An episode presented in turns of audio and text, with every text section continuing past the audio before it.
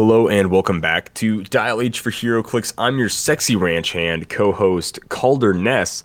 This episode we're going to be talking about some WizKids rules erratas they made so that way some older figures will work more in line with the new rules. We'll also be talking about the War of the Realms set solicit and discuss a little bit of uh, Clix Cup preparations. This is episode three hundred thirty-two. Howdy, howdy, let's get rowdy. So if you're looking for emotional satisfaction, my advice to you is seek professional... HeroClix? No. Are you serious? Again? How many people even play this game? Like the hundred? Instant deadpan humor. Over six people think I am funny. It's a hard day's work. Not that you know anything about that. Which... absolute fools, it's not Witcher nonsense. I'm gonna make HeroClix like that forever. Are you kidding me? Hey Google, attack someone. Let's attack Jimmy because he's a jerk. Wow, wow, wow. Dial H for HeroClix is brought to you by cool stuff inc dot com, where you can find cool stuff in stock every day, including all the latest HeroClix singles and seal products. Make sure you check them out at cool stuff inc dot com. Joining me, like always, in the studio is the Dial H for HeroClix champion, the Billion Clicks Bruce. What's going on, Simeon? Goodness. Yeah, yeah. So you know how WizKids did this whole let's bench some powers thing, Calder? Yep, no, I'm with you. I think that I might have might have made someone at WizKids angry, because they sure benched my power for a full four days last week. I know... ladies and gentlemen, you were like, oh, what happened to Simeon? Where's he at? What's going on? We had a, a mini hurricane in Nebraska, which I thought that was the one thing we were safe from. And they were like, hurricane level winds. And I was like, no, no, no, no, no, no, no, no, no. We get the twisty straws in the sky, the, the tornadoes, the like, eat some cows kind of things. We don't get hurricane level winds, please. But uh, not only did we get that derecho last year, although uh, Iowa got hit a lot harder than we did. R I P Iowa. Uh, I think they're still no longer a state. We're down to forty-nine. Uh, but not only that, we got ninety-six mile an hour winds, Calder. Oh, geez. I lost power for four days. I had to cut a tree out of my yard with my bare hands. I was just chopping, chopping, karate chopping. I couldn't even mm-hmm. watch Mister Miyagi because I had no power to do oh, the YouTubes. Goodness gracious. I had to do it from memory. I was like, Daniel, son, I need your help. And he, you know, I couldn't even, I couldn't even do it. Didn't have the, didn't have the memory. Yeah. I would have, ma- I would have been able to made that, make that com- connection, but uh, uh, no power. No, no power. Right? No, you've said, you've said no power quite a few times. Did I? I feel, yeah. I feel like I had to make coffee on my grill. Do you understand how how depraved that is? Turning on oh. your grill at seven a.m. to make coffee. I don't know. I don't have a caffeine addiction. I get plenty uh, of sleep. So I guess I wouldn't really understand. Um, yeah. Interesting. Hmm. Well, Simeon, it's... I had to cook leftover I'll, K F C on the grill as well. I, I, that doesn't sound bad, though. No, it sounds like actually, a better a better way okay. to make K F C than just in the microwave or even the oven. Um, I right. think I'll I'll speak for uh, myself and listeners and say it's glad to have you back. Chad was a fun guest, and I had a fun time speaking with Chad about his team and everything, but it is good to have you back, Simeon. So... obviously, that did not make you happy this week, so let's get a little bit of a positive Simeon Bruce here for a second. And what did make you happy these uh, these past few weeks, I guess, that you've been gone? So what made me happy? Uh, we did eventually get power back, which was it was great. It was a Tuesday, midway through work, I got the news. Power was back. O P P D, which is our, our local power provider, uh, mm. they they came and they cleared the trees off the line, which I was willing to do, but uh, apparently you can't shoot a fishing bow in city limits at power lines. That's actually a law. So what? I was gonna shoot mm. the, the log and like reel it in, but they were like, no, no, no, that's illegal. And I was like, it's not if they don't catch me. But uh, they were just standing right there. Anyhow, oh. okay. I don't want to I don't want to talk about losing power for too long, but. Uh, It was the dark ages for a while. Uh, no, what did make me happy, we did finally get power back on Tuesday. Wednesday evening, I took off, and I went to go see some family that I just do not spend nearly enough time with. Um, just due to being an adult. Traveling is hard, getting time to do things and see people is hard, uh, distance and, you know, all the things, great excuses that I have. Very hard, but it was great to see them. Um, had a tons of, we just had tons of fun. Uh, we were, we went tubing behind a boat. That was really fun. Oh, we, that's you know, always we, good time. Yeah, yeah, yeah. The the kids, they're they're my uh, cousins. Um, quite a bit younger than me, but hilarious children, um, which is, that's kind of, you know, that's not a common thing. I don't normally find children fun or amusing. So, you know, kudos to the, my nephews, or not, I want to call them nephews. They're cousins. They, so whenever I say cousin. But they probably call you Uncle Bruce, don't they? I, I'm closer to Uncle Age to them, which is the weird part. Right. But yes, uh, my cousin, like, kudos to them for being interesting enough children that like it was actually fun to hang out, because uh I will say, like, my my coworkers' children are they're awful, so uh and wow. So are all of yours, wow. listeners uh, all your children also awful. Do not bring them near me. I do not want to see them. Gosh, I oh, will gosh. not will not see them in uh the world's, I, I don't know, some Doctor Seuss thing. Oh, you're trying to do it. You're okay. Yeah. I can tell you're trying to do a Doctor Seuss thing. In a, in a thing, box but, with a fox. Yeah, yeah. I, I couldn't think of a way that yeah. it didn't sound really weird. Um, mm, but yeah, we weird. we saw some really cool stuff. We went to the Parthenon, and uh, we went to a bunch of like the downtown district, which is like the Las Vegas Strip. But to be fair, okay. I went to Las Vegas like February twenty twenty. Kind of dead. I went to the the Broadway street um, twenty twenty-one, the opposite yeah. of dead, quite lively. Oh, good. Yes. And that's that's what made me happy. I'm going to wrap it up, okay. because otherwise good. I'll have to wrap it back to power and how I Yeah, it's not. It. All right, we got to stop right there. So uh, this week I had an awesome awesome week this last week. I uh Basically, it was really just my Saturday. That was the huge highlight. Um, went to town. Uh, it was Go Fest this past weekend. Um, so that was fun, playing Pokemon Go with uh, Lucas Van Holland, uh, his wife, and then uh, not a Heroes player, but another guy out there, Kyle. Uh, really just good walking around town, hanging out. There's also a mini SuperCon event going on. So I uh, popped in there for a little bit, talked to some of my friends there. And then there was a wrestling show that night in Valley Springs. Uh, for those that have been sort of keeping up with it, I've sort of had inconsistent updates, but I have been doing the wrestling, the professional style wrestling training uh, every about two days every week-ish when I can make it. And I was just wearing my normal duds, uh, my kind of my character thing. Uh, I was thinking because it's easy, because it's already what I am, and I can just kind of play it up and talk a little weird. You know, cowboy. So that's my character's Rawhide Sterling. And I shot a promo for it uh, a little while ago. And they did actually upload that to the promotion's YouTube channel, which is pretty neat of them to do. Uh, and then I just showed up to whatever. Uh, not, br- you know, I didn't really bring a lot of my wrestling gear or a change of clothes. I was just wearing my boots, my pants, my, you know, my button down, all that stuff. And I, I, I thought I showed up just late enough to where they wouldn't give me a match on the card because I had not wrestled in person yet.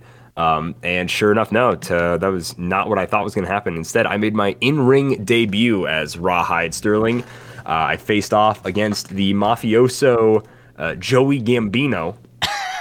Yeah. Uh, and uh, there was nothing on the line. There was obviously no. If I'm gonna be a, oh, you know, if it's pride. My debut, there's normally if it's nothing. Joey on the Gambino. Line. If I know Joey Gambino, it's pride on the line. He it's... didn't move to South Dakota to not uh, have pride matches. Uh, actually, Joey Gambino is a uh, San Diego-born, uh, proud Nebraskan, Simeon. So. Wow. That's uh, yeah. He's uh, he actually then, makes the drive. Then up I hope here. he. I hope he delivered a pedigree D D T style Jeez. And just K O'd you right on the spot. No, I was I was really proud of this match. I'd wrestled one, no, I wrestled two other matches in front of people that was under a mask. Uh, I really gave myself a lot of anxiety when I was doing those matches, and I really rushed everything, and the guys were throwing way too many moves at me, and I was just like, I couldn't keep up, and those were rough matches. Uh, but this one, we really had the pacing down well. Um, you know, threw in a couple of yeehaws. I, I was able to say howdy, howdy, let's get rowdy. Felt pretty good. Um, sadly, uh, the speaker at the end of it kind of over, uh, I don't know what I said, overshadowed my happy trails when I eventually left the ring. Um, so yeah, but it was a good match. I won't, I won't say who won or who lost. Uh, hopefully that'll be uploaded to YouTube here in the next couple of weeks. Um, I did I did realize something, and that is to not probably wrestle in cowboy boots again, even though that is oh, the gimmick, um, because slippery. I've got some blisters. Uh, uh, no, they're not slippery. My, my my boots have tread on them. They're work boots. They're not riding boots. Okay. So, but like everybody was like, yeah, you should never wear those in the ring again. I'm like, but why? why? Why not? I didn't fall. I didn't trip. It all went fine. I didn't go off any of the ropes. I imagine that would probably be a big no-no. As you no-no, just dump uh, out to have a heel full of blood. Yeah, I did. Yeah, the blisters weren't great. Um, yeah, it was cool. It was fun. Sadly, here's one thing I will say. Uh, so for those of you around the Nebraska area that watched Magnum Pro shows, and I know I've been talking quite a bit about this, but I, it meant a lot to me to finally have my debut match. Uh, we did a battle royale at the end of the show, which is sort of like, hey, all wrestlers to the ring, battle royale, whatever. It's just kind of a fun thing to do. Uh, wrestler Donnie Peppercricket, that's D O N N Y P E P P E R C R I C K E T, Peppercricket, uh, kind of his gimmick sort of looks like uh, a Ninja Turtle type font thing. Um, I was wearing my nice blue button shirt, right? I like this shirt a lot. Rolled up the sleeves, looked good. It's also a shirt that I used for my Ash Williams cosplay. Well, halfway through the battle royale, he grabs my chest or the shirt and he just rips it. And I see the buttons fly everywhere. Oh, no. And he like then he like he rips it and he pulls it down to try to get it off of me. Well, my sleeves are rolled up, you know, quarter of the way, and I I'm like trapped on the ground after like eating a boot to the stomach and then getting my shirt ripped off, and I'm like, I can't move my arms, and like my shirt is just I I'm, I'm so I'm sitting in the middle of the ring trying to pull my shirt off my arms because it's sweaty. We're wrestling outside, and just wrestling makes you crazy sweaty. And I'm just like, ah, I am so fragile right now. And he ruined my shirt, you bastard. So, yeah, I now I now have to buy a new shirt. Uh, I confronted him later about it, and I was like, hey, so how about a new shirt? You know, and he's like, first of all, that wasn't me, because he was wearing a mask for the battle royale. He's like, that was the chicken. I'm like, okay. okay. Then he's like, second of all, are you getting paid? I'm like, well, no. He's like, well, neither am I. I'm like, well, that doesn't mean you can wreck my property, Donnie Peppercricket. But oh, uh, anyway. Man. Yeah, the Peppercricket so. feud begins. Yeah, quickly forget about the uh, the Joey Gambino Rawhide feud. It is now the uh, the Peppercricket Rawhide feud. But no, so yeah, I'll I'll make sure to upload some videos of that. Send if any listeners interested in that, they can message us or whatever, and we'll definitely put it on our Discord. But yeah, that's enough talk about wrestling. I know how controversial that subject can be for some people, so we shall skip it. We shall skip it. All right, Simeon. Hey, let's talk about the news.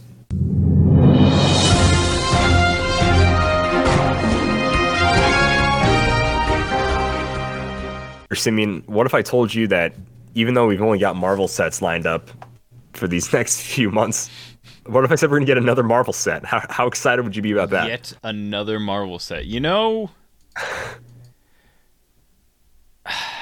if I didn't already know what the set was, I'd be like, eh. But I, I actually am. I'm kind of looking forward to seeing, at least seeing more of what's in the set before I make a decision. Because um, it's been a hot minute since we were overloaded with Asgardian goodness. And I do like me some Asgardians. Sure. Uh, the set, of course, we're referring to is none other than Avengers War of the Realms. Coming soon. It's going to have fast forces. It's going to have a play-at-home kit, dice and token pack, and a normal brick. So there is no starter for this set. So, War of the Realms. What is that? And that's just some sort of wacky story. I guess it's got some Asgard stuff going in. We got some people with some weapons. Let me go ahead and find the solicit here. Thor and the Avengers take on Malekith and other Asgardian threats. Based on the realms-shattering The War of the Realms event, this HeroClix set combines some of the coolest Thor stuff with the hottest gameplay of the year. So, you know, you're right. It has been about uh, four years since we had a Thor set, so I'm cool with that. This five-figure booster features fan-favorite characters that are already in Modern, like Thor, Captain America, Mary Jane, Gamora, Wasp, uh, not in Modern, but Angela, Yondu, Nova, and, of course, still in Modern, Black Widow. So cool. Very neat. Avengers The War of the Realms has more characters with the rally that was first introduced in X-Men Rise and Fall, as well as a brand new mechanic like Recruiter.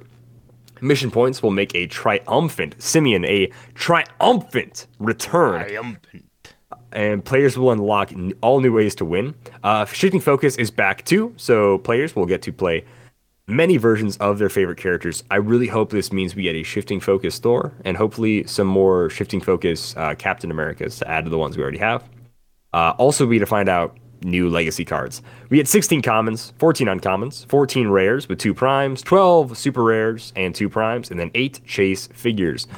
We get to see pictures of Thor holding out his hammer, like throwing it, but the cape is using it to like not be on his hand, so it's like this mid-throw or mid-comeback, if you would. The fast forces, we're going to get people representing mid-card, like Thor, Black Widow, Black Panther, along with Loki, Enchantress, and the Executioner representing Asgard. I'm very cool with that. I like to see a new Executioner. I think that'll be fun. Uh, also, really quick, it says Melkith wages war across the ten realms. Did, did I miss something when we added a another, oh, yeah, another yeah. realm? We added a realm. Do you know anything about that? No, I, I honestly no. do not. There's, there's ten. Um, uh, let's Simeon. name them. We've got Midgard, Asgard, Midgard. Yep. Iceguard, Nilfgaard, which is where the elves no, are from. It's, it's like, okay, we got like I, Jotunheim I is one yeah. of them. Uh, Simeon, what figures are we seeing so far? What what are some figure previews and reveals that we get to see some sculpts for? Yeah, so some of the three D sculpts that we've got, we've got, so this is very reminiscent of the twenty seventeen uh, Thor set. What was it? Uh, not Hammer of Thor, the Mighty Thor. That's what it was called. Uh, so we've got a Spidey, which looks to be classic Peter Parker, but he's got a weird little horned helmet, a shield, and a sword, which is not typical for Spidey, so it'll be interesting. It'll be like leap, climb, blades, super senses. Never see that combo. It'll be very cool. Uh, we get a Jane Foster, um, new sculpt. Pretty interesting. It's not it's not a bad sculpt. Depending on how the actual quality ends up, it looks really cool. The digital rendering looks like it has a lot of detail. We get a Matt Murdock Daredevil holding a big ol' sword, which is, you know, not his usual weapon of choice. Um, we no, not normally. Uh, just making a pose. They didn't give him a weapon because his his hands are the weapons, I guess. Right. Um, what I'm assuming is almost absolutely a super rare is a Thanos with what looks like the world's worst hammer covered in Infinity Gems, though. So it's, you know, the Infinity Hammer or something.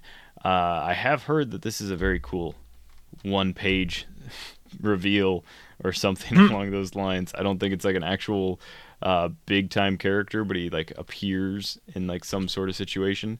And then the only thing that I can say about this last figure that we see is it's got to be like Odin in some sort of Iron Man armor, because he's got a very uh, like the Iron Doom kind of look of flight, where he's got like jet boots coming out, except it's pink, and then he's got some Iron Man armor kind of looking stuff, except they've, instead of like the single chest light, he's got like the Thor plates on like the two uh, top oh, yeah. shoulder areas that are like glowing pink, and he's doing like a repulsor blast.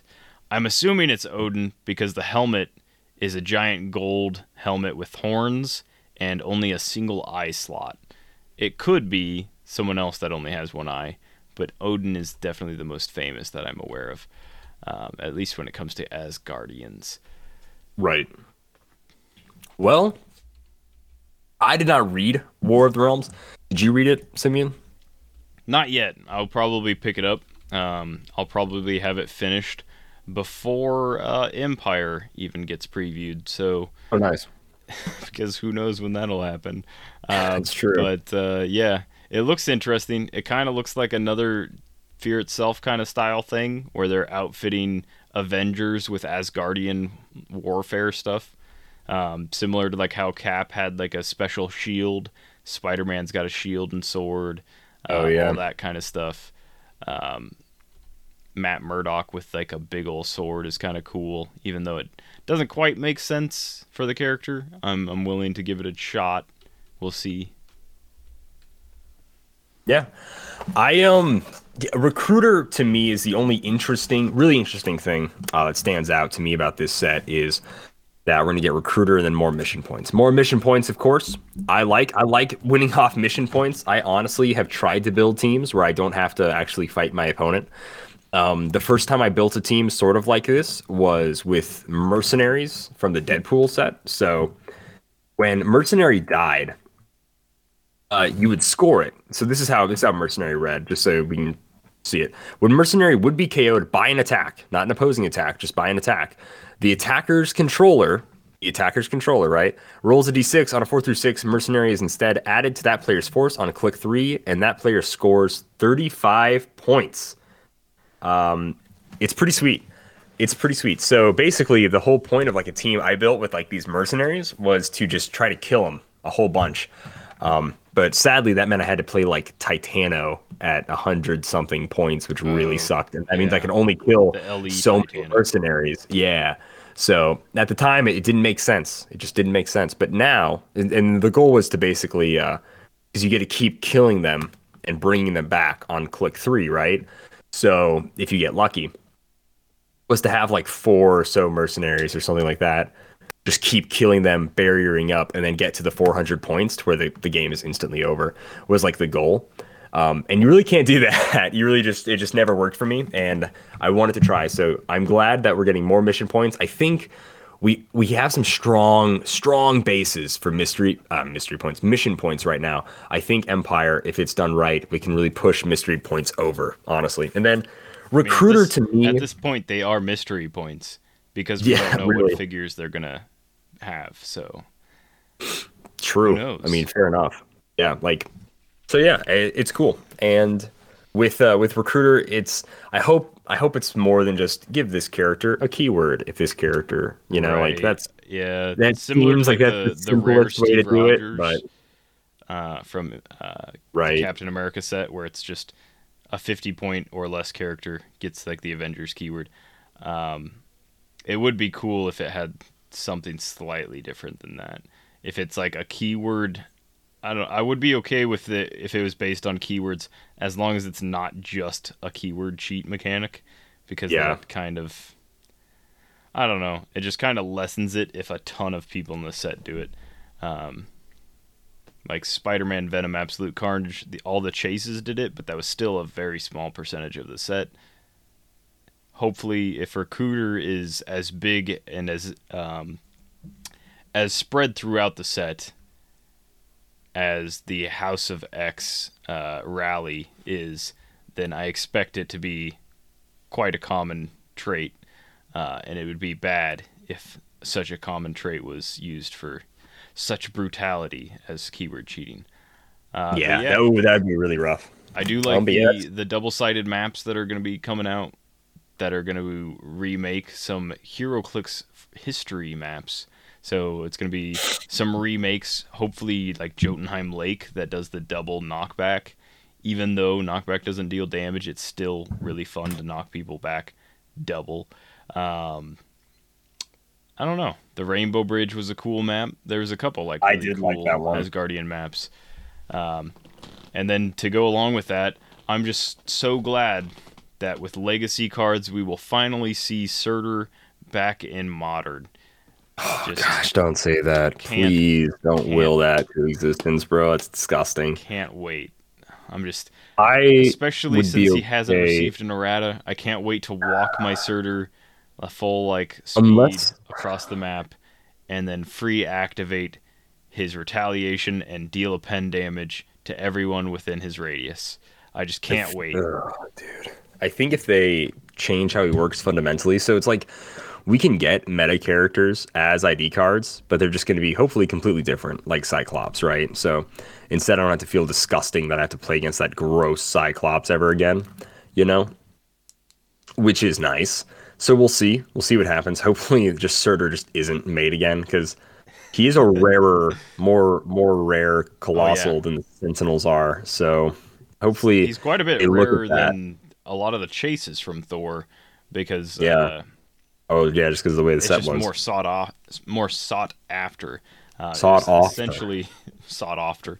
Uh, it was essentially one of those colossals per brick. So, yeah, and there was I think eight, eight different colossals. So it was like a one in eight chance. I don't like it. I just don't like it. That's rough. All right, guys. Well, that is going to be the.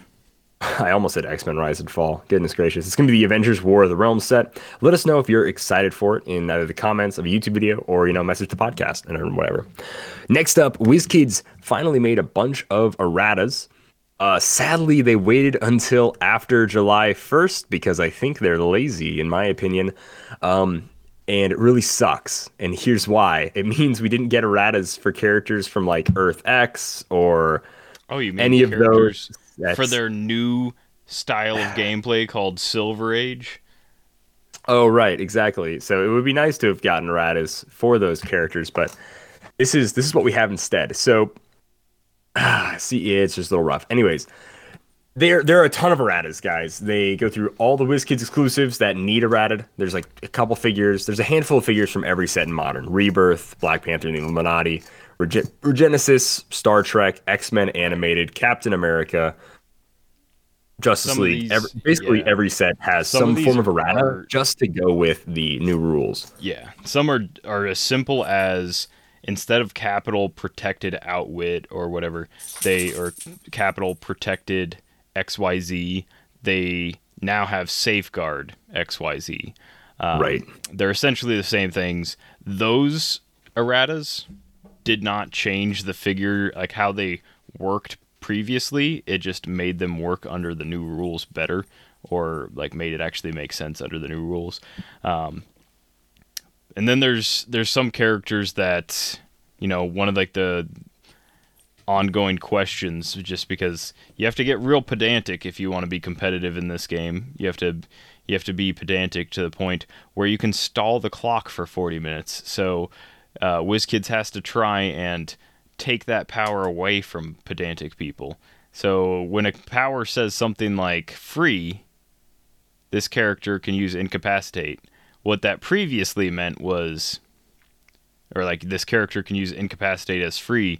What that previously meant was that you could use an incapacitate attack and give an opposing character an action token. And so mm. under this new wording, it does the same, essentially. You can you can make a close attack or ranged attack, but you have to give the action token. You have to choose the incapacitate method. Um, so some of the some of the fixes are just that simple, where it's just the exact way the character was meant to work previously, and they still work that way. Uh, some characters yeah. actually changed. So as far as characters that actually change, and uh, really quick before we get into that, I will say, very sad for the Prime Falcon, who used to have Close Combat Expert, but as close.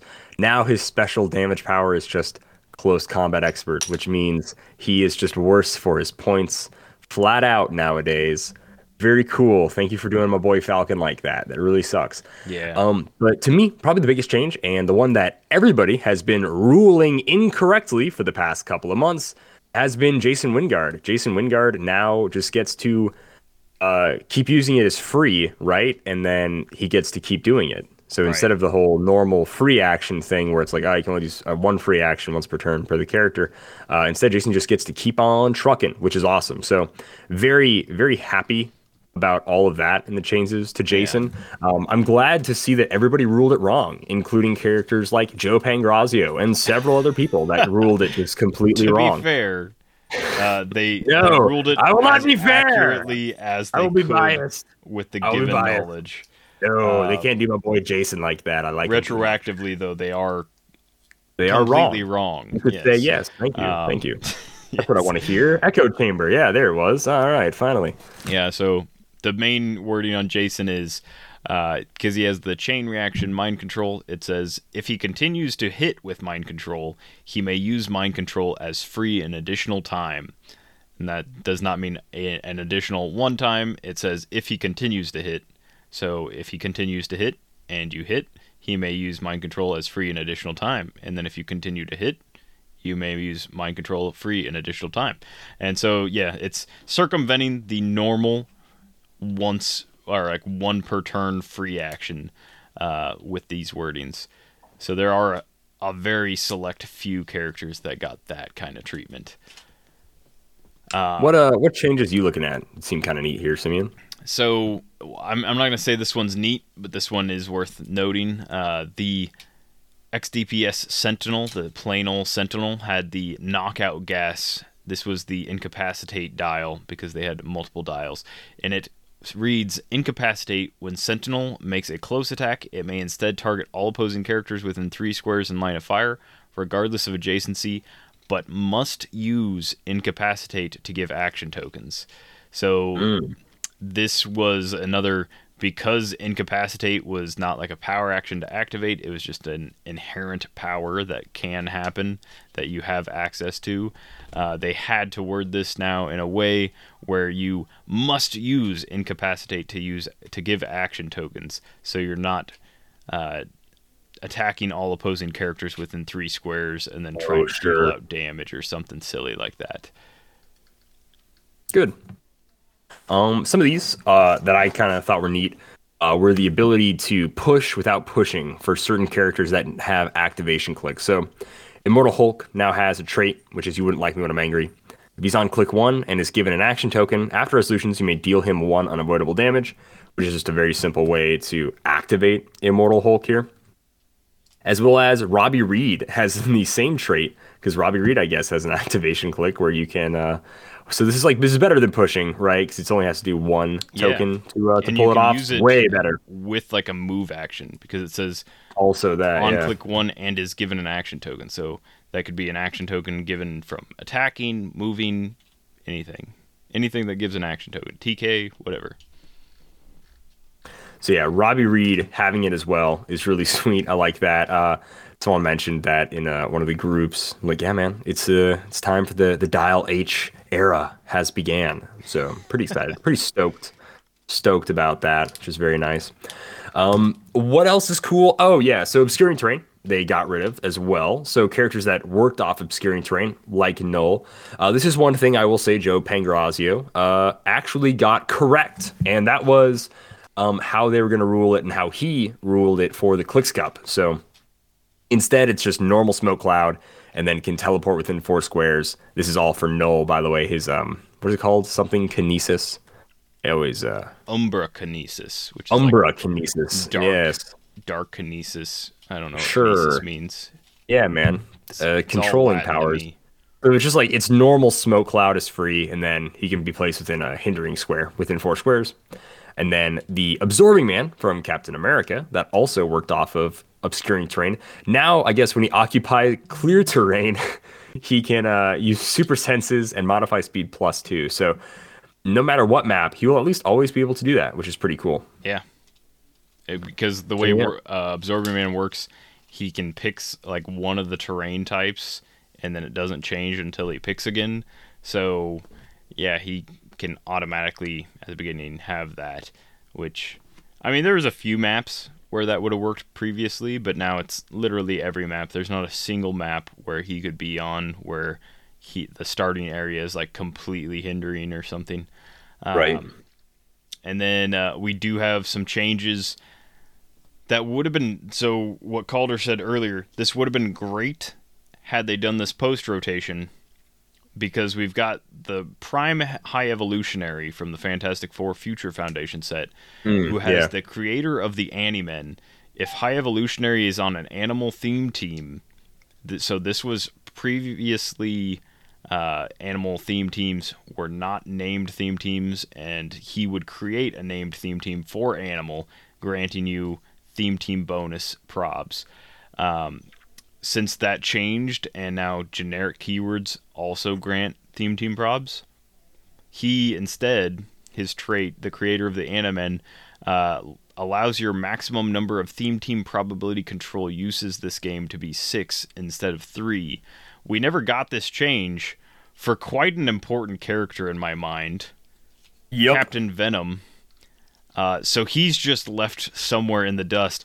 And to be fair, a character that I think will definitely be used in Silver Age going forward. Oh, totally. Um, monster is not going away as a keyword anytime soon.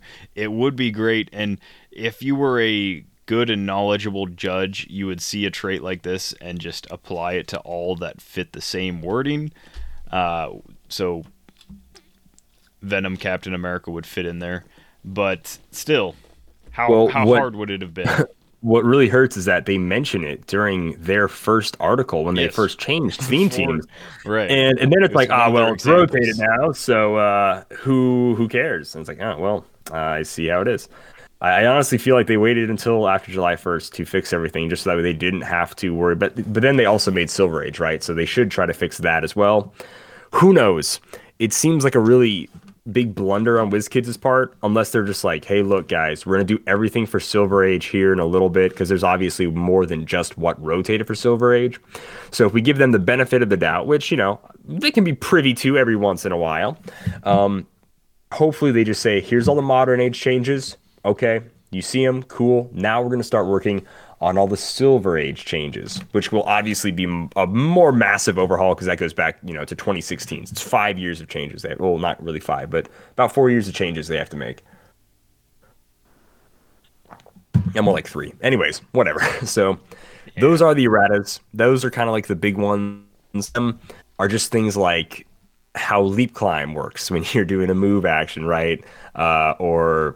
like what Simeon said with incapacitate yeah. and stuff like that. So there's are, not a lot of crazy ones. If you were playing these characters pre twenty twenty-one rules change, they should work almost the same as they did. Um, T K is another one where, so T K is like, there's no longer telekinesis attacks. You can't attack, use like picking up an object and throwing it to attack somebody. Uh, so what they're doing is um, granting you, with some of these erratas, they're granting you essentially a light object that you are now holding, and you can use the throw, the object throw attack, which is similar to a T K attack. But yeah, that's pretty much it. If you want to check through all of them, they're up on the WizKids forums, the rules forums. And a lot of them, like I said, if you were already playing the character, they will still play the same. Uh, if like a power granted someone a free close combat expert attack, they could use C C E, but they didn't have access to close combat expert previously, like anywhere on their dial, it'll still be only applicable for that one free attack or whatever the example is that they get it for free. Uh, there's a lot of little stuff like that, and there's honestly too much that is pretty inherent if you just understand the, how they wanted it to work, I guess. Yeah. Well, ladies and gentlemen, that is going to be pretty much it for news. Uh, really quick for Clix Cup Talk. This is just more of a quick update for what's going on. I'm going to be leaving at an awesome six a.m. Uh, out of the airport here. So that's waking up roughly, you know, four-ish, getting ready, getting to the airport by five-ish, and then uh, and then going on. So we're going to leave for the Clix Cup. I'm going to do my best to try to record what I can during the Clix Club. Maybe a travel blog type thing. Who knows? We'll see. Uh, so yeah, there's going to be that. And then we are also going to... Um, I don't want to say it. Disney World. See what I can do for my teams. Yeah, we're going to go to Disney World. No, okay. We're not going to Disney World. We're not going to Disney World. Sorry. Uh, but yeah, I'm just going to try to keep up with the Clix Cup and everything. Uh, hopefully we can make some pretty funny content.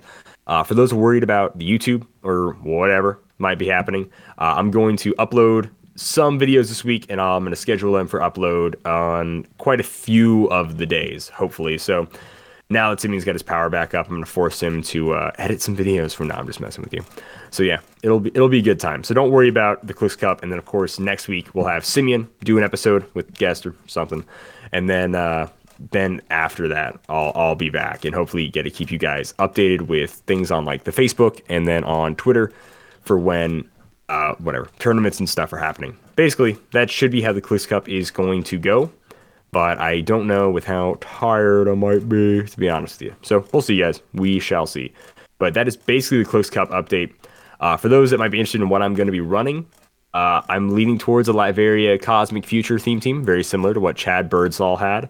And then that'd be my modern team, if I can get the pieces borrowed here. We'll see. And then for Silver Age, my plan is to run a uh, Mission Points Ares style team. Um, and yeah, just want to see how that runs. And people are like, oh, dude, don't say that before you go to the event. And I'm like, yeah, it's it's no big deal to me. They they can know what I'm playing. It's it's fine. I don't think it's uh, too big of a deal at all. So yeah, those, those are the plans for the teams. Uh, I don't know if I'll be able to record any games. I definitely won't have my... Uh, what's it called, my tripod and everything with me, because I'm going to be flying, so I won't be able to take it with me. Um, so if I do record any games, it'll be the worst quality ever. And I might not even do that just because I don't want to waste a lot of my phone space on games versus uh, content for a, um, what's it called, travel vlog style video. So we'll see what we can do, guys. Uh, hopefully it'll just be uh, fun content for everybody. So yeah. That'll be it. Uh, we do have some listener questions, though, that we can get into. There are dozens of us. Dozens! Wowee. Uh, so let's just go ahead and jump into some Malcolm questions. He is talking about the Thursday Throwdown games.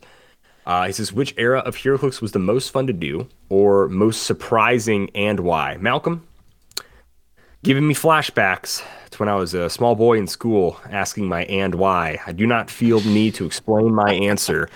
Um, but show your work, I, think, yes.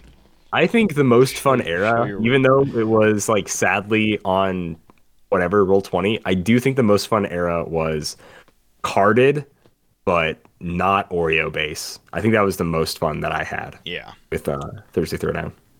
I want to say the like indie heavy era, because playing like B P R D um, stuff like that, uh, yeah, like that kind of stuff was crazy fun. Um, there's just so much stuff that I've never physically owned, and honestly, I probably never will, because it's just, you know, doing doing the Thursday Throwdowns with Calder was like a really fun little kind of experiment that we kind of threw together and we did, and uh, it made me realize, like, you know, these sets are still extremely fun. Like, if you were new to HeroClix and you and a buddy just bought Hyper Time and Infinity Challenge and that was it, you would still be able to have tons of fun, even with the new rules. Mm-hmm. Like, it wouldn't really matter. Um, the age system is great, because if you if you keep everything in the same age, you don't have to worry about power creep. And yeah, there's we just had a, a lot of fun. But yeah, I'm gonna agree. Um, carded but not Oreo dial was a very yeah. wild, interesting time. And I do realize that probably only about two hundred of you guys have watched our Thursday Throwdown games on YouTube. Basically, what we did, just to give some context here, was we took two sets that were the most close to each other. So when it was Infinity Challenge, or one against Hyper Time, and then so on and so forth, right, for full sets. We made them fight against each other. And by figuring out what we would play, we would have people like you guys, uh, listeners and viewers of the show, to write us in the comment section what figures you wanted to be on our teams. Obviously, some things got more votes than others. That's how it works, and that's what we ended up playing. Then we would play out a game, and then about halfway through for me, about a little little less than a quarter of the way in for Simeon, uh, we started doing uh, cosplays for the thumbnails, where we would, it's kind of like those closet cosplays, where it's just really junky, throw, throw together uh, garbage to look sort of closely to the character and whatever color they are. And we just had a lot of fun with that. Um, next up was, which sets, uh, best or worst, showcase slash represented the different eras and why? I think the best set that represented Oreo dials with not the card on the back was the War of Light versus Deadpool game. Oh yeah, yeah. I I think I think that was pretty good. Um, that's hard honestly to disagree with, because yeah, that's for two very the, good, very solid uh, sets. There's there's two games that come to mind for uh, cards with no Oreo dials, and that is the Avengers versus Justice League, which is very fitting, I think, for that era, and then. Uh, what was it called? What was the one with Doctor Octopus? So that's Secret Invasion versus something else, and I can't remember what was played. But I think those were also two very good Secret games. Secret Invasion, Collateral Damage. Or would that? Um, no, no. No, collateral damage didn't um, have cards. Secret Invasion would have been either Crisis uh, or... Oh, it was against Arkham Asylum. Arkham Asylum. Because Crisis went against Mutations and Monsters. Yeah, I think I think either Invasion and uh, Secret Invasion, or Arkham Asylum versus Secret Invasion or whatever, was probably like some of the best ones. Right also, there. Uh, when, like, that's some of the earlier sets when the R E V system was no longer a thing. Um, oh, yeah. I think it only I, ended I would a few say years earlier. The the best game that was that represented the um, no card era would have been the indie set versus whatever the indie set went against. As yeah. I thought, especially to Rasputin and the way he played, I think you really got to see just like, oh, wow, this character just has surprisingly lots of range. Yeah, or surprisingly whatever, good. Good power setup, you know? Like, yeah, not a lot else going on. Yeah. Um, as far as cards with dials on the back, I think um, I think the Joker's Wild versus whatever it went against was good. Joker's with like Arkham, Wild. I think it was at Joker's Wild versus uh, Spider-Man, Spearfo's Spider-Man. I think that was those good would one. have been the first two. Yeah, those would have been the first two with dials on the back. So yeah, that makes sense. Yeah, I think that was. I think Superior that was good. Superior Foes and Joker's Wild. Uh, Superior Foes was less of a Spider-Man set um, than you would think. Like everyone in the set has a tie to Spider-Man, but the The villains, like, really, which, I mean, it is called Superior Foes, so kudos on naming it after what you actually ended up putting in the set. But the villains make such a great, like, presence in the set. Chameleon, Devil Dino. It was awesome. Yeah. Oh, yeah. Craven, Frogman. I mean, I guess Frogman's not a villain. He might as well be. Sort of. He was. They no, he was like for one. a while. Yeah. Uh, dang, they're really vilifying my this homie Frogman. Really just buried Frogman deeper than. Oh Craven, yeah, with, that's for sure. Knockback, they absolutely did. Um, all right. So each of us had to face off per set. Which of those sets that you played against that you wish you could have played instead? So like when Simeon had whatever set, do I wish I had it instead? Um, yeah, I think there was uh, because he had Captain America and I had Giant Size X-Men. That was the biggest one where I was like, you gotta be kidding me. I own every figure from the Captain America set, and I did not get to play it. It was it was crippling. It hurt. Cut deep. It cut real deep. So that was the biggest one for me that I wish I could have played. Uh, yeah, totally. Wish I could have played Cap instead of Giant Size. Yeah, that's fair. Um, I want to say, were you playing Wolverine in the X-Men versus Teen Titans, and I had to play Teen Titans? Oh, yes. That was, that was also, that yikes, was pretty dude. bad. To be fair, nobody's, in the history of HeroClix, nobody's like, my favorite set of all time is Teen Titans. Rebirth is a better Teen Titans set than Teen Titans is. Um, it's true. The, one the Wonder Woman Gravity Feed is a better Teen Titans set than Teen Titans is. Yes. The one redeeming thing about Teen Titans is it it's our... Uh, our most recent Gen thirteen teams or characters and figures. But yeah, uh, I literally dressed up as a bag of trash for the Teen Titans set. And that was a game where not only did we play it through, but oh, we gosh. played it through twice because yes, we did. We lost like the video, and like it wasn't until the very end that we realized. And the worst part was like I lost handily. And then knowing what Calder was going to do, I still could not capitalize or do anything differently. So the video that you see of Teen Titans versus Wolverine and the X-Men is not the same video that we originally filmed, but it's essentially everything happens about the same. Like, I still just yeah. could not. Like, Bunker was my... He was he, good, you man. Know, he was the, the, the best figure I had on the team. And he still could not make a difference, even knowing Calder's strategy ahead of time. It was just bad. It was all bad. Yeah. No, Plus, for sure. You didn't even get a single one of the Phoenix Five, and that was... That was so weird, right? Because when when there's a fun Definitely chase the theme in a set, stuff. Sometimes you would think that like people would vote for that fun chase theme. I think that was one of the most interesting things about Thursday Throwdown was seeing what people voted for, for what they remembered and what they liked about the set. Um, and of course, this is like just the most, um, what's it called? vocal few people that are voting in these. So it is a little strange, but man, it's, uh, it, it is oh, yeah. weird seeing like, like man, really you didn't vote for that piece. The most played pieces from Wolverine and the X-Men, um, Calder didn't play hardly any of them. So it would have been Great Lakes Avengers and then like X-Factor, because there's two, sure. there's a gravity feed and a main set multiple man, and those are still some of my favorite multiple man figures that they've made. Um, next up here is which games uh, were the most fun, surprising, or just the weirdest? Ah, man, um, that that's a little tough. It's a little yeah. tough. We did we did not try to pre-answer these at all, so we're trying to just go off the cuff. I think the weirdest game was whichever one was Assassin's Creed versus Gears of War. That just was weird. Oh. It just felt weird. It felt odd and Definitely, strange. Yeah, yeah. That when was the weird. Indie sets clashed. Yeah, because the indie same set with just, uh, ah, wacky. Street Fighter versus BioShock was also. Oh, yeah.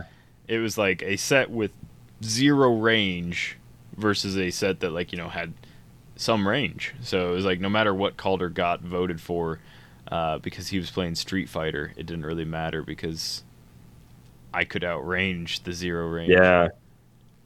Um, Street Fighter definitely needed the W W E team ability instead of what they yeah. had, and then they would have actually like been playable. Yeah, WizKids has know? definitely made it a lot better. The indie, oh for sure, the indie team abilities since W W E have been a lot better. Uh, and how many have we had since then? Oh yes, just W W Es. We're very good. Yeah, very good. Yeah. Um, at least Wave One. Not sold on Wave Two yet. Um, that would definitely be the weirdest. I don't know about surprising. Um, that's pretty tough, honestly, because it's been I'm very far removed from these games. I think the most surprising one was I definitely thought I was gonna sweep a victory with EarthX. I thought I definitely thought I had that one like super in the bag, and that was surprising. That is like, oh no, Batman the Animated Series yeah. came through.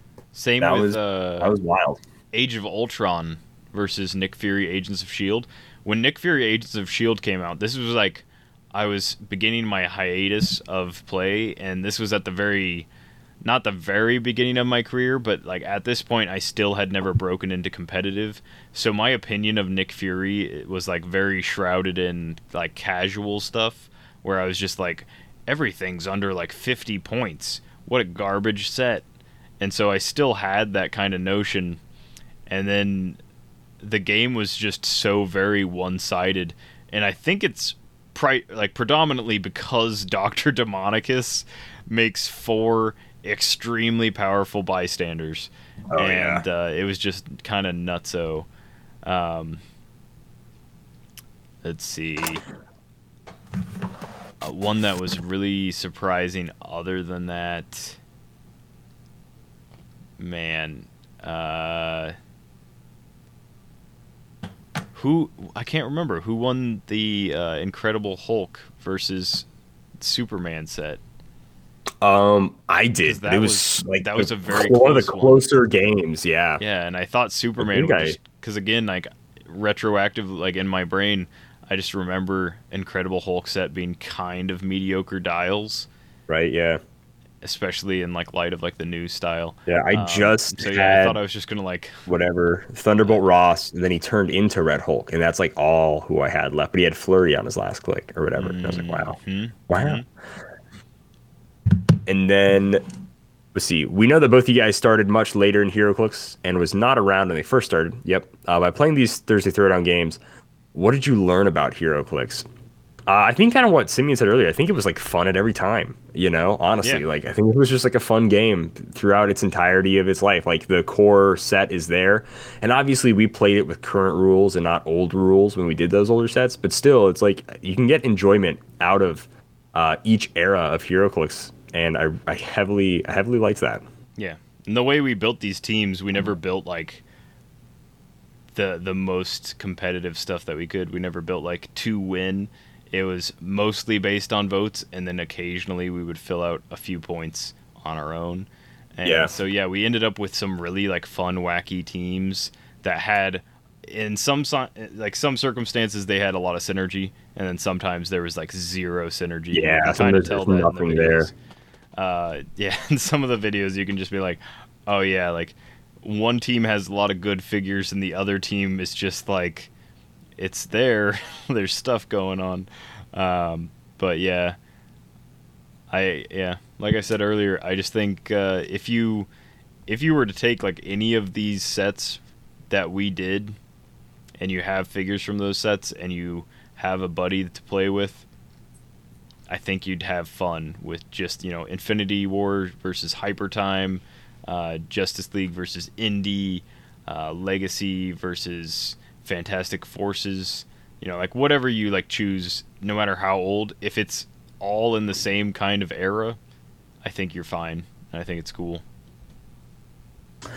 Um, next up is, how did the game of HeroClix change over time? I mean, how how didn't it change, yeah. right? So new powers. When we when we start off, it's just very simple. They added more colors of powers. They added special powers, which greatly lets you understand characters' intricate abilities way more. You know, maps got different, maps got things. They eventually did relics, and like, ah, no, relics ain't good, resources aren't, this isn't quite right. Um, then they did, you know, I D cards and all sorts of crazy stuff, you know, with equipment now, and then shared traits, which is probably the best change to HeroClix, honestly. Um, so yeah, dude, like, how, how did it not change? It went from being a very simple game to being a, a very covered one, which yeah. is not, isn't bad. And I know. will say, um, Also, like, something that has definitely gone away in the newer sets is the very first HeroClix set, the first, uh, very first couple HeroClix set, your character, with very few exceptions, never got better as it went down dial, and almost always the last click was just complete, like, trash. Like, your yeah, opponent did not bare... need to K O you. They could just hit you to your second la- to last or last click, and it was just as good as dead. Like, uh, let's see. Veteran Annihilus on the eighth and ninth click. Four speed, four attack, ten defense, one damage for one hundred twenty-nine points. Like, it's just, it's something you do not see in clicks anymore, because if that was... Uh, a modern figure ever hit those kind of stats, you just wouldn't play it. You know, if my down dial mm. on like an in a new set, my character went below like sixteen defense, I would just be like, nope, not going on the team, unless it's you know some small support piece thing. Uh, so yeah, that's something that like is very different than you know they. You could tell that like characters were taking damage. Annihilus is beat down, and he's he's very wounded on these clicks, and you can just tell from his stats. Uh, whereas nowadays you have a a more static, like the powers might change, but the values are fairly static in the same kind of realm, at least uh, down dial than they used to be. Yeah. Because of your Thursday Throwdown games that deal with HeroClix that you don't own, which of those that you didn't own before that you played in Thursday Throwdown game that you bought already or are going to buy? Hmm. That's an interesting question. I don't think... I don't really think any of these games necessarily sold me on a figure. You know? I think if I played it, I was like, oh, well, it was good at the time, and it, it helped me win the game, sure. But I don't think I ever like went out of my way and bought it. I can't remember buying a figure, like no. because I played it on here. Honestly, um, there was that might not be the answer you want, Malcolm, but yeah. that is kind of true. So like again, if like this is what you're planning on doing, if you already have these sets, it's a very great way to like have fun. Um, if you don't already have them, you might as well buy newer ones instead. But that being said, yeah. like I did. I was surprised and uh, actually picked up some uh, around like the Armor Wars to I want to say like Supernova. I was surprised with how good like the sculpts were. There's some like crazy interesting sculpts that we just have not have had since then. and I was surprised with like how cool some of them were, and they're just extremely cheap, extremely cheap. So uh, with that, if you just want to make like a little display, um, there's tons of like really cheap older sculpts that they really put a lot of effort into. Uh, Collateral Damage, the uh, Leonard Snart or Captain Cold, uh, whichever.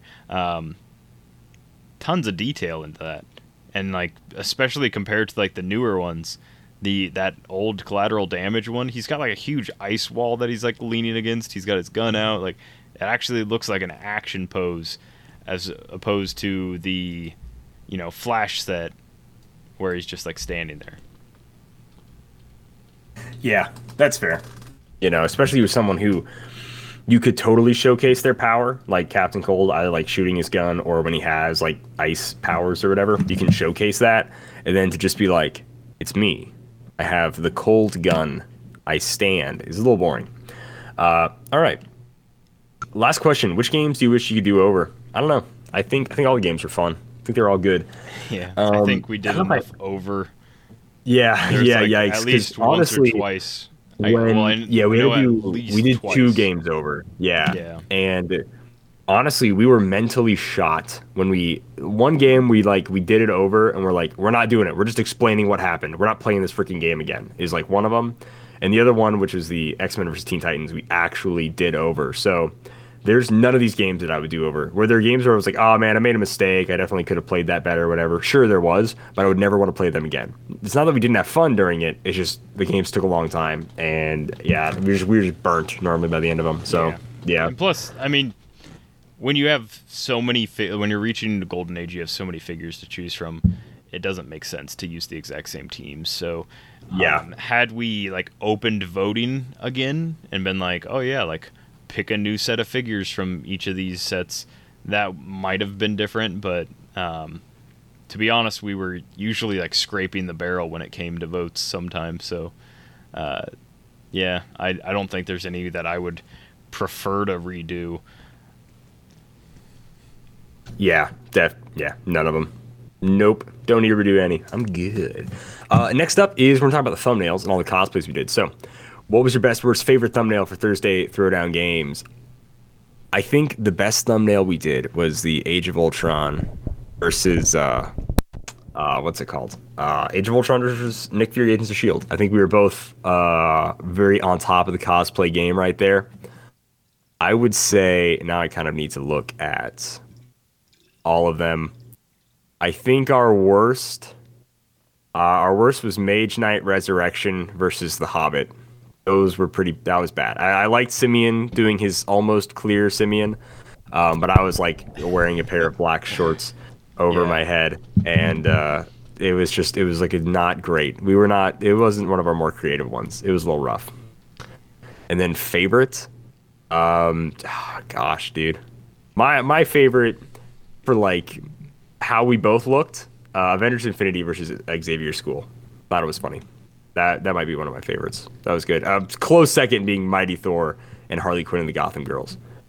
Very funny with those ones. Oh gosh, this was just it was a golden. School. Oh, that was. It was one. a golden time. Elseworlds and What If. Actually, so yeah, my, my one of my favorites favorite. is Elseworlds gosh. and What If. Yeah, that's a good because one. Because the like I sat there for so long, being like, how can I, how can I do any of these? And then I was like, oh, I can totally do Venom Thor. And then I came up with like the worst possible looking little outfit. This is uh, so funny, dude. Calder's just like a weird combo of uh, like the two gun kid and I don't e- I don't even know. Kid Flash, man. I'm, I'm Kid yeah. Flash. I'm Bart Allen or whatever. Barry, who knows? Whatever the Midwest or Wild West Flash is. It was hilarious. It was great. Um, I think our I think our worst one was Superior Foes of Spider-Man versus Joker's Wild, uh, or at least horrifying in my opinion. Uh, watching Simeon be the uh, what's it called, Devil Dinosaur. This is so bad. Uh, and then I literally just wore a mask and then a shirt and then I used uh, a tool, an editor to put an A over my shoulders so I could be anarchy. It was, uh, it was bad. Was that one more disturbing? I don't know. I think a lot of the ones I've done have been kind of disturbing. There were some disturbing ones. Yeah, you had some disturbing ones. Gears uh, of War was maybe good. The worst Star one was Trek the, um, the ship. Yeah, Star Trek ship one was nightmare fuel. Uh, that one was really bad. Yikes, dude. What else was I going to pack? Full aluminum hat. Um, Man, so know. terrible. Uh, all right. Um, so which ones took the longest to do? Which costume took the longest, Simeon? Oh, I will also say uh, my least favorite one that I ever did was BioShock Infinite. There just was not a character that I played that made sense, and I tried to do whatever, like, the weird blind man-child thing that, like, has ears. Oh, yeah. I tried to do that, and it just turned out real bad. But um, which one took the longest? Uh, it's gotta be because I made my own bald cap for it. It's mm. gotta be Origins versus Supernova when I dressed up as Highfather. I think that's who it was. Highfather? Yeah. The guy in the chair. Um, I, I made my own bald cap, and then I put like a ton of flour in my hair and my beard to make it appear white.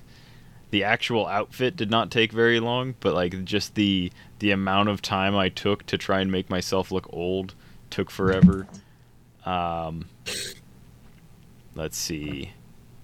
A lot of these were like very quick, like Secret Invasion doing Doc Ock. That was two separate photos, but the one, like the photo of like the front of Doc Ock is just me with a black shirt on and then a paper towel that I drew a tie onto. So it looks like I've got a white shirt, but that's just a paper towel. Um, Lobo from uh, the Superman set.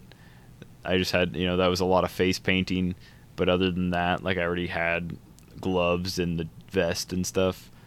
The haunted tank from the Batman set took me some time because I had to spray paint a tube green, and that was like the most effort that I put into that one.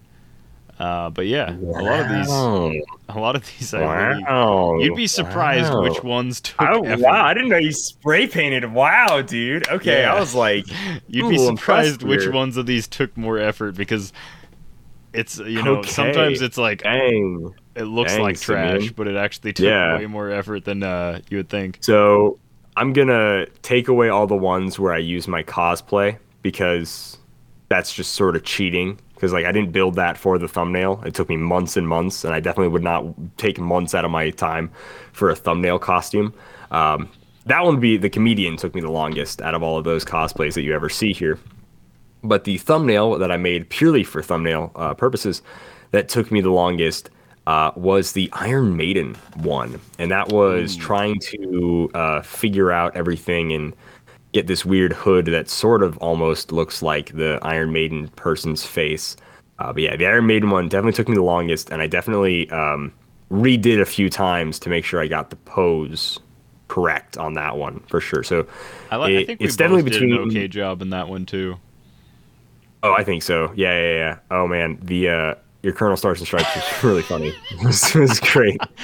You. The worst part is I tried to recapture the like.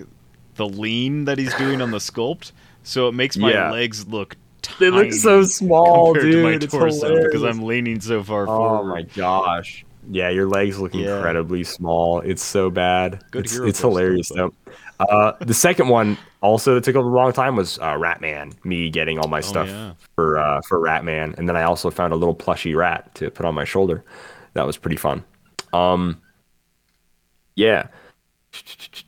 Which one was the easiest to do? Uh, for me, the easiest one to make uh, were all the ones that I wasn't in it. Uh, so the easiest one was Deadpool and the X-Force versus Avengers Defenders War. I stepped out on my front porch. I said, hey, Bessie, um, and basically got a cow's attention to turn and look at me. And then I took a picture of her, and then that was it. That was probably the easiest one to do, was to just go outside and take a picture of one of the cows. That was yeah, so... very convenient. They're, they're also in a pasture near us at that time in their rotation. Not counting uh, like Critical Mass and Legacy, where I just photoshopped different internet pictures over my head.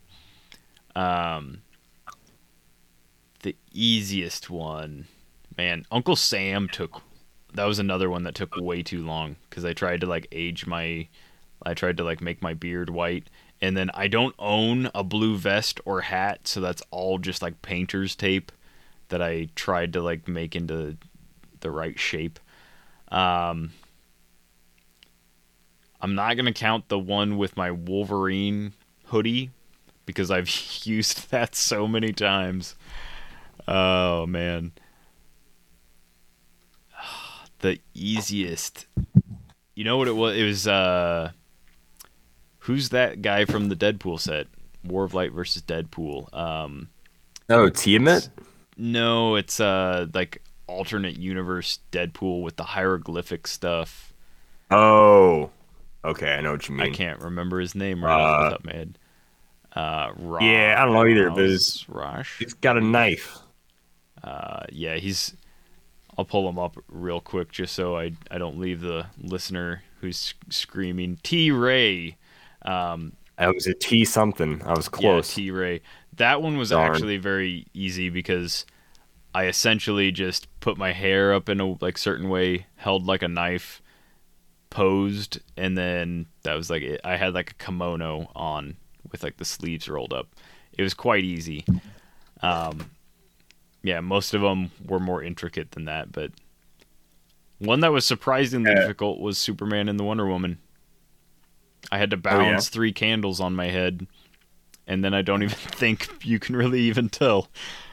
Hell yeah. I was like, I definitely couldn't tell that, dude. Um, then Malcolm asked, which one would you want to redo? Uh, it's for me, it's easily Wolverine and the X-Men. I, I did this terrible editing job to put a bald person's top of their head on my head, uh, and then I used a tool to expand the girth of my body and arms to look like strong guy, and it looks so bad. Oh my gosh, it's so terrible, bad. Yeah. It's it's terrifying, it's and also terrifying. the um the abundant uh, farmer's uh, uh farmer's tan is also oh, yeah. bad. Uh, so yeah, it, that was a rough one. Massive Neapolitan arm. Yeah, it's, um, it's rough. One that I would redo. I'd redo all the ones that I. I didn't really do anything for, but let's see. One, oh, BioShock Infinite, easily. That one was just, it was like late, and I was like, I don't know what to do to make this work. And so I just, I just tried and threw it together, and it just did not work. I was even like, I used a mannequin head on top of my head.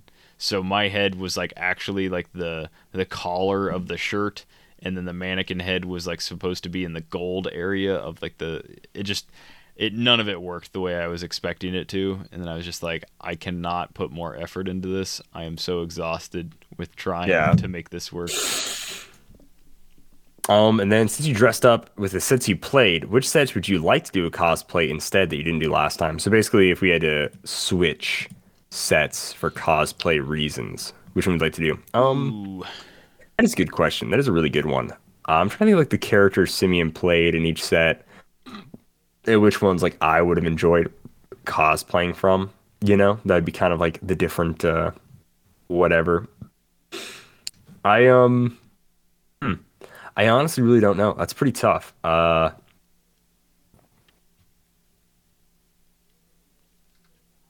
I'll say um, Age of Ultron would have been like a fun challenge. Out of like yeah, the, the figures, I definitely I can only remember a few of the figures that you would played. Not have done Doctor Demonicus, that's for sure. Um, uh, let's see. Uh, Fear itself would have been cool. You know, Simeon did Speedball, which was funny, um, but I think he had some other cool characters could have been. So Fear itself was cool. Uh, Crisis. I, I wouldn't have minded being uh, Uncle Sam, although I liked Simeon's Uncle Sam very much. Thought that was very funny. Uh, so yeah, that was a good time. Yeah, yeah, yeah I definitely. Yeah, yeah, dude. Um, I now that I'm like looking through these thumbnails, I'm mad at myself for not cosplaying sooner because I'm like, oh man, it would be cool if I was in uh, whatever, several of these costumes. Oh, your Ares is terrifying. I forgot that Ares yeah. looked like that. Yikes. just just your eyes. Nose and eyes yeah. popping out of his so mask weird. In a way that it was not oh, meant to. Man. Um, to yeah. be fair, I didn't do like a true cosplay. I mean, I, technically Ultimates versus uh, Mutant Mayhem, but that was just like I, I threw a hoodie on. Um, it wasn't until Armor Wars, and then your first cosplay was only. It's pretty late in the game. It was almost halfway through. Yeah. Um, yeah, my first quote unquote cosplay, I do D C seventy-fifth, and then I do this horrifying uh, Juggernaut where I duct tape my face. It looks really bad. Giant Size X-Men would have been a fun one to try because there was a couple yeah. X-Men in there, but. Yeah, some of these were just, you know, the characters that we got votes for were just like, I would just sit there and I'd be like, I can't think of a single way to do any of these. You know, oh, yeah. That kind of thing. Like Doomsday from uh, Justice, the original Justice League set. I have no idea how I would have done something like that. Um, mm-hmm. And like, I'm pretty sure I did the two-gun kid for the Avengers set. Dude, that was hilarious, man. The only that reason was so I did that funny. Was he was like the the most normal looking character that I played. So I was like, man, I guess I have to do this guy. Which he actually works pretty good. I think that's another character yeah. that got better with the new rules. Um, oh, probably. Because he was already better by like twenty seventeen rule standards. Um, let's see. And then last question. Which future Thursday Throwdown games that are you looking to make into thumbnails? Dude, pretty much uh, as far as future games go, let's see. Uh, so in the future, so far, we just have like Empire and then a few other ones, uh, Rise and Fall and Wonder Woman. So for Wonder Woman, hopefully we get in for Wonder Woman. I would be pretty excited, honestly, to do, uh, what's it called? Did you Guy Gardner? Uh, again, just like an instantly use another Guy Gardner, but I actually do want to make a Red Lantern Guy Gardner costume. That'd be cool. And then as far as like Empire goes and Rise and Fall, as, like for Empire, definitely that Thanos Captain America is funny. Yeah. So stuff like that. But obviously there's not a lot of future sets that we can do because we only know what's coming out. We don't know. Yeah. Don't in know modern. A ton of yeah. stuff. Um, Mimic would be fun to try. Something like Weapon Hex or Diamond Patch would be interesting. Um, the Ultra Taste Deadpool, of course, would be if you could somehow pull it off with like a giant actual cake or oh, goodness. You know, just photoshopping a cake. Those kind of things would be cool. Um, but yeah, then there's there's just like a ton of stuff that's not fun in those sets. So I don't know, maybe it'd end up being Hellfire Club Guard and I just make like a weird face mask. Yeah, sure. Um, and that's it for Malcolm. Next up, we're going to go in some listener questions from our Discord. Luke Luke says, despite the fact that it has yet to be released, I'm going to make a bold statement and says, bots to Rise and Fall. With that, let's talk Empire. So recruiter and follow-up. Uh, all we can do is speculate. What would these powers ideally be for you? And what do you think WizKids will do with them instead? Uh, Empire's going to have more characters to rally. Or new mechanics like recruiter and follow-up. So follow-up, I honestly... I'm going to assume that when a friendly character hits, it, they can then free action move uh, another character. That could maybe see the friendly character or something yeah. like that, you know? Just sort of like a, a movement. Something like the Giganta Retaliation where it kicks off from a Wonder Woman hitting. So not ne- like not necessarily as good as that where it's like you can cross the map. But yeah, if it's like um, if a friendly character named X... or, you know, with this keyword hits, and you can see, like, the opposing character, like, free make a range attack. Something like that, where, like, gives you... That would be that would be the only thing I can understand follow-up to be.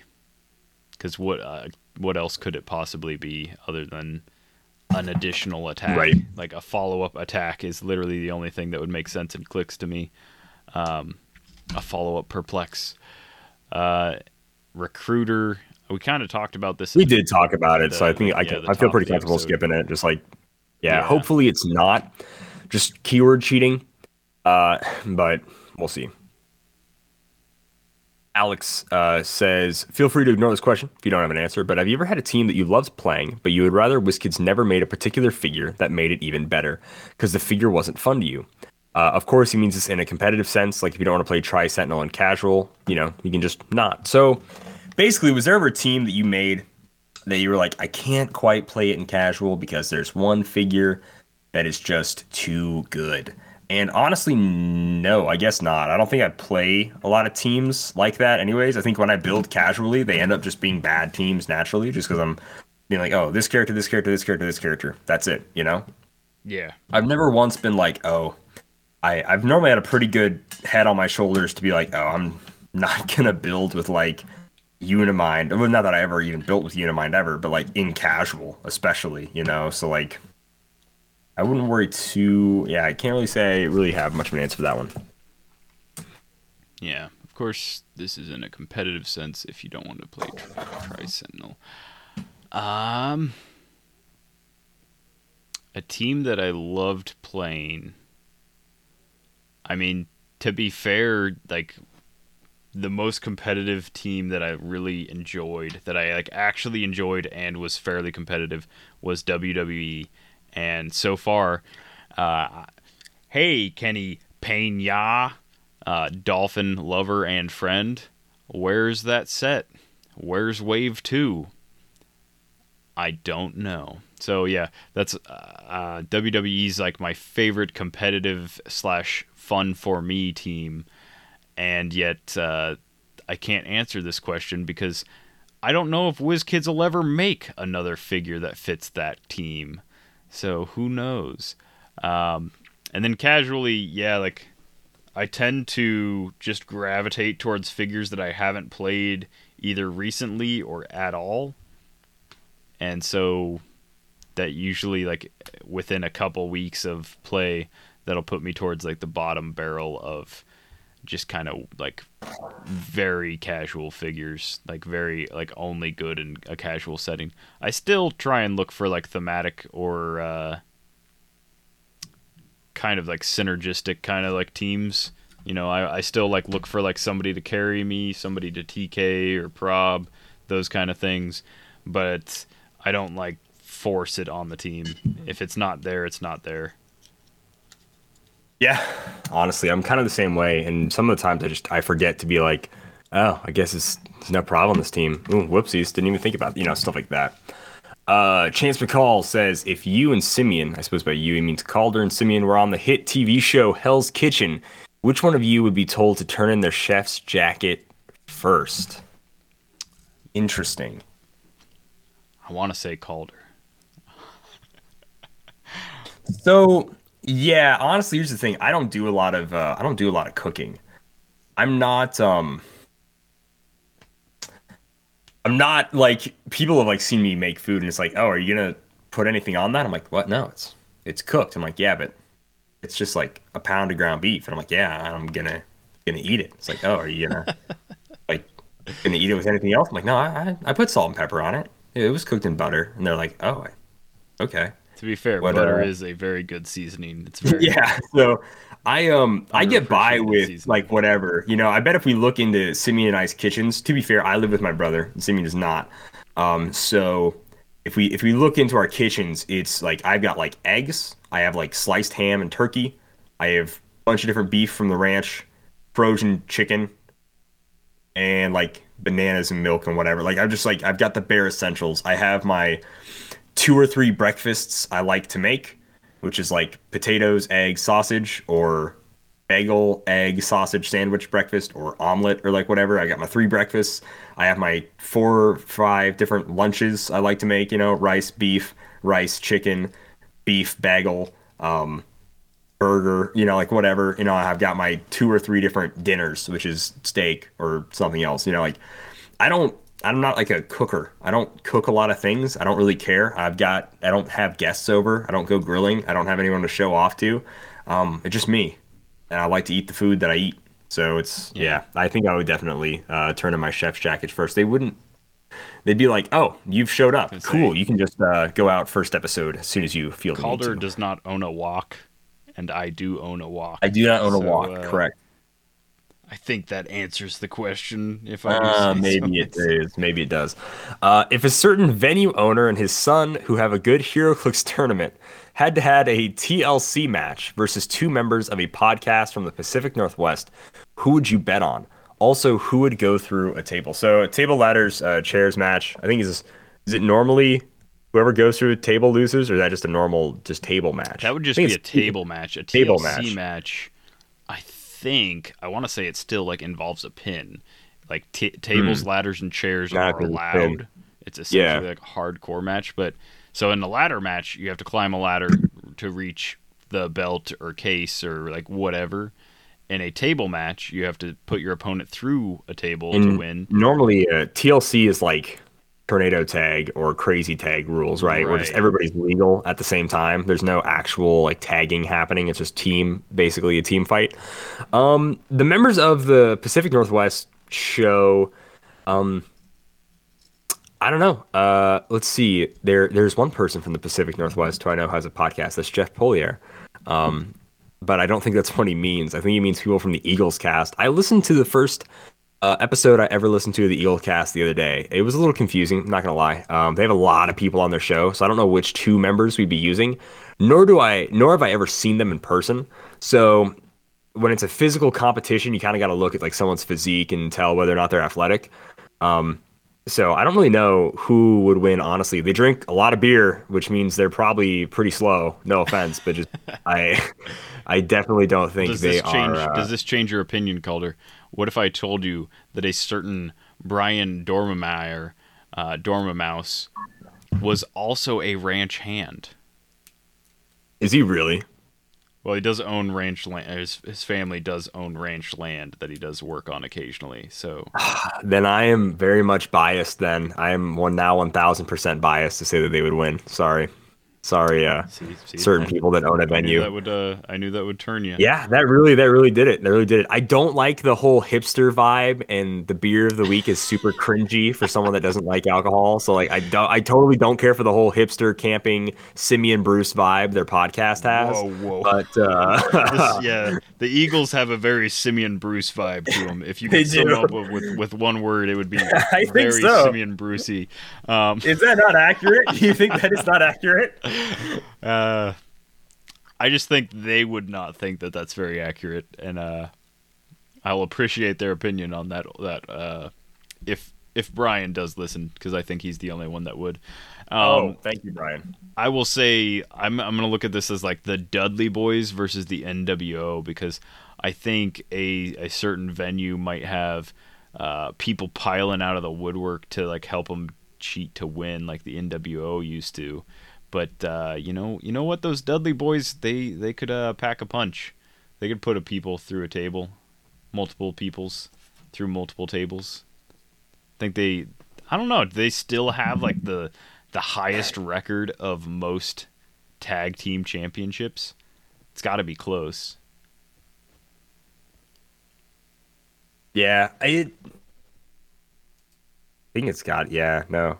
They were just, they did so much. They worked so much, you know? They probably do, honestly. They probably do.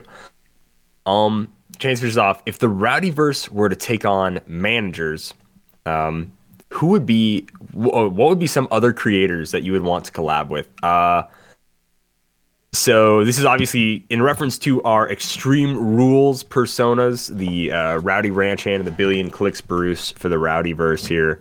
Um, which is our W W E just wrestling style way of playing HeroClix. If we had managers, what would be other content creators that we would want to collab with to like be our manager? That's really, that's really interesting. Um, you know, I don't know if there's anyone that necessarily fits my theme super well as far as like being a manager goes. Um, hey, there, if we're counting, I think there could be. It could be. Uh, so for See, for the everyman, say... the everyman, uh, the Rowdy Ranch Hand everyman, I think uh, a certain Ed Shelton would be a great voice of the people kind of backer. That for could you. be cool. I, um, you know, me and Ed get along. I think that'd be really cool. I actually would older, dig that. But uh, much more experienced, kind of like managerial. Sure. Able to like yeah. show you okay. the ropes. Um, for me, for for the Billion Clicks Bruce, I don't think he needs it. I think he he's the he's the manager of himself. He would be, yeah. Like, I feel like what, he would recruit somebody who, else to manage. Right. Who I would I think he has minions. He's not like, you know, um, if we were to go into like the past of like his upbringing, I could think of like, you know, some people that might have helped him along the way become who he is, the evilness that he is. Um, but as far as like where he stands now, I don't think it would make sense for him to have somebody that he takes advice from. Because if, if he is anything, if Billion Clicks Bruce is anything, it is definitely a man that does not take advice from other people. Yeah, sure. I, I definitely see that for your guy. I, I see it a lot.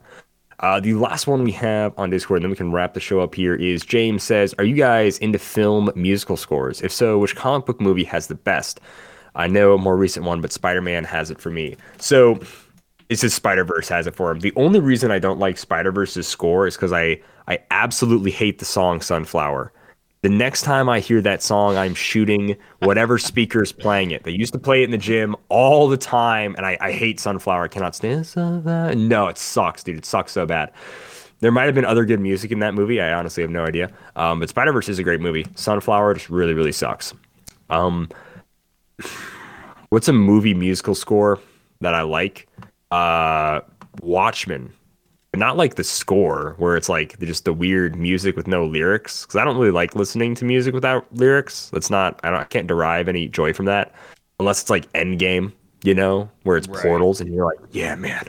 Or like Star Wars, like obviously, and then like Star Wars, like it feels iconic.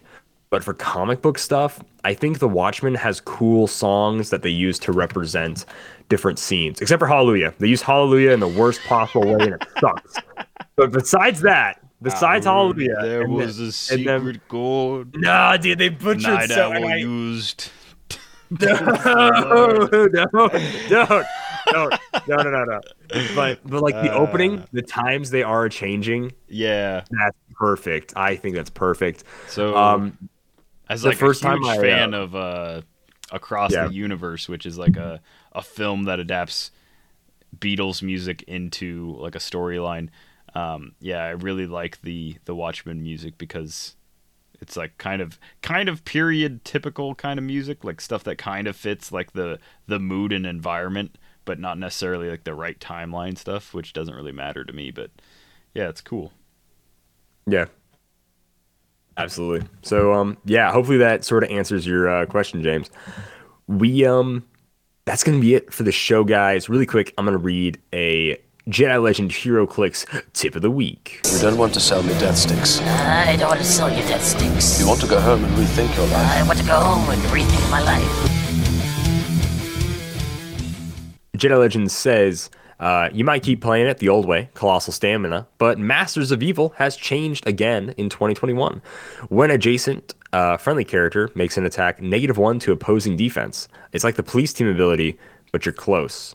So yeah, we saw this. If you ever played the old Hydra Wolverine, he did this with the Hydra team ability, made it for close instead of ranged. And now that's just sort of how Masters of Evil works, which is pretty cool.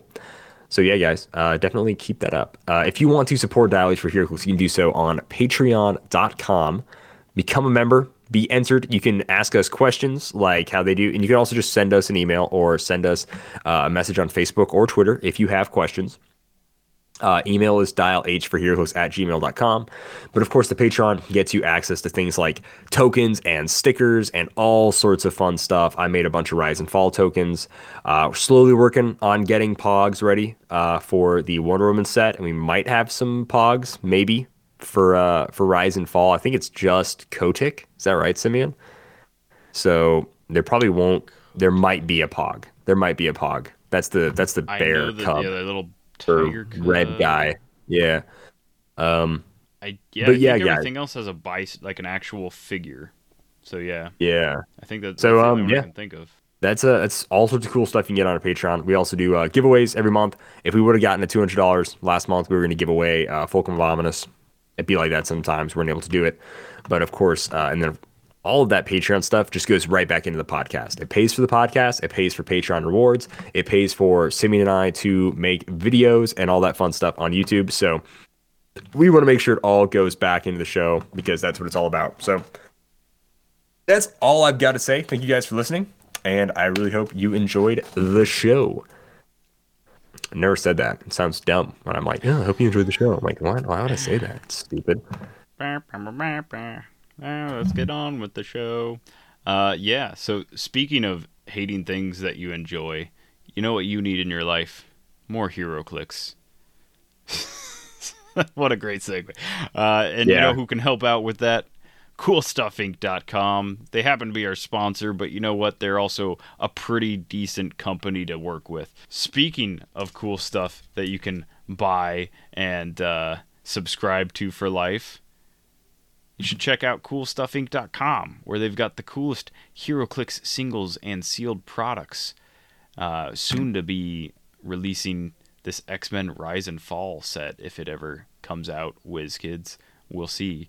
Uh, but yeah, code Dial five will get you five percent off, and then once you beat that five percent, you can you can go your own way, my friend.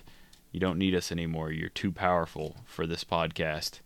Check them out. cool stuff inc dot com. Happy trails. So if you're looking for emotional satisfaction, my advice to you is seek professional HeroClix. No. Are you serious? Again? How many people even play this game? Like the hundred? Instant deadpan humor. Over six people think I am funny. It's a hard day's work. Not that you know anything about that. Which... absolute fools, it's not Witcher nonsense. I'm gonna make HeroClix like that forever. Are you kidding me? Hey Google, fax him. Let's attack Cindy because he's a jerk. Wow, wow, wow.